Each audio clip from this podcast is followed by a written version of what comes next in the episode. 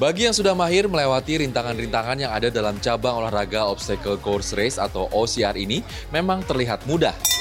Tapi tunggu dulu, untuk bisa sampai di level mahir tentu butuh latihan. Nah, bagi pemula, teknik dan cara melewati rintangan dengan aman akan menjadi menu latihan yang utama. Dimulai dari mencoba melompati rintangan setinggi 60 cm hingga meningkat ke papan setinggi sekitar 1,5 meter.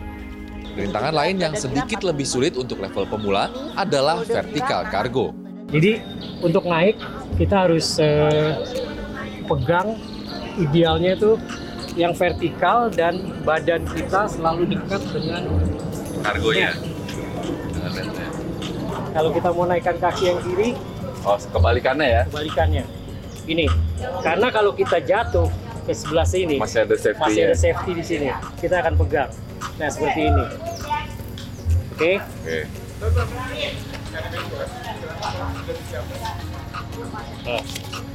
Ah, seperti itu. Si. Jadi kita turun dengan aman dan nyaman. Bismillahirrahmanirrahim.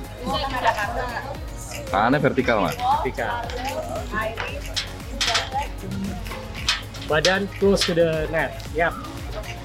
Oke. Okay. Tentukan dulu mau tuh naiknya pakai kaki apa yang di hook yang naik duluan. Iya.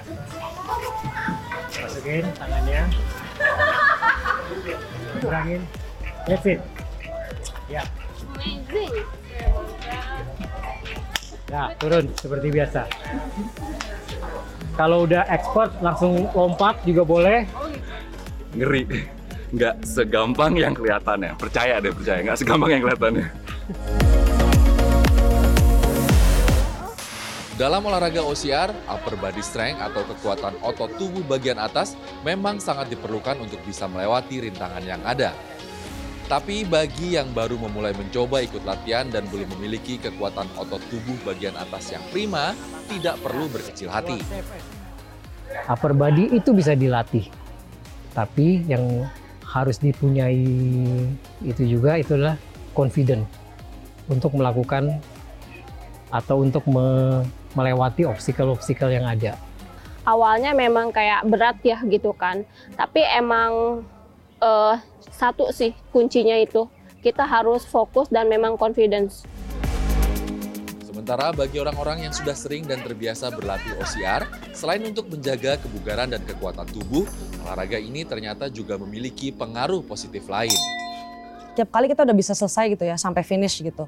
Walaupun tangannya bocel-bocel nih kayak gini atau gimana, tapi udah selesai, kena loncengnya tuh lu pukul gitu langsung kayak, ah beres satu, what's next gitu itu yang bikin najih banget kepuasan itu ya? Uh -uh, kepuasan itu. Dengan olahraga ini jadi lebih ketika kamu bisa achieve sesuatu keluar dari comfort zone dan ternyata bisa itu rasanya pasti menyenangkan gitu rewarding buat diri sendiri itu sih. Satu hal lagi semua orang bisa berlatih OCR termasuk untuk orang-orang yang sudah berusia di atas 50 tahun sekalipun Bahkan anak-anak mulai dari usia 4 tahun juga sudah bisa mulai diperkenalkan dengan olahraga OCR. Apa yang paling seru apa tadi? Gelantungan. Gelantungan? Iya. Susah nggak sih kayak ikut gelantungan-gelantungan itu berat nggak tuh? Pegel nggak? Enggak. Enggak? Enggak. Latihan sama kusu ngapain aja?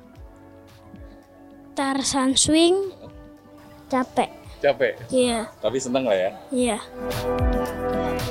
Tapi tentunya untuk anak-anak, program latihan harus dikemas dalam bentuk permainan yang menyenangkan.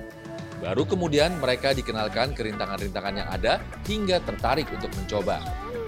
Kalau buat anak-anak itu kita lebih kayak games ya sebetulnya. Karena anak-anak itu kan gampang bosen. Dan semua anak-anak itu beda-beda karena ada anak rumahan yang nggak suka panas. Sementara kita latihan di luar ada anak yang adventurous gitu kan, yang dibilang suruh istirahat dia masih mau terus. Jadi approach-nya agak beda-beda kalau anak-anak. Yang jelas olahraga menantang ini memiliki resiko cedera yang cukup tinggi. Jadi pastikan Anda berlatih di bawah bimbingan profesional dan sesuaikan program latihan dengan kemampuan dan kondisi fisik masing-masing. Erlangga Wisnuaji, Andriawan Saputra, Tangerang Selatan.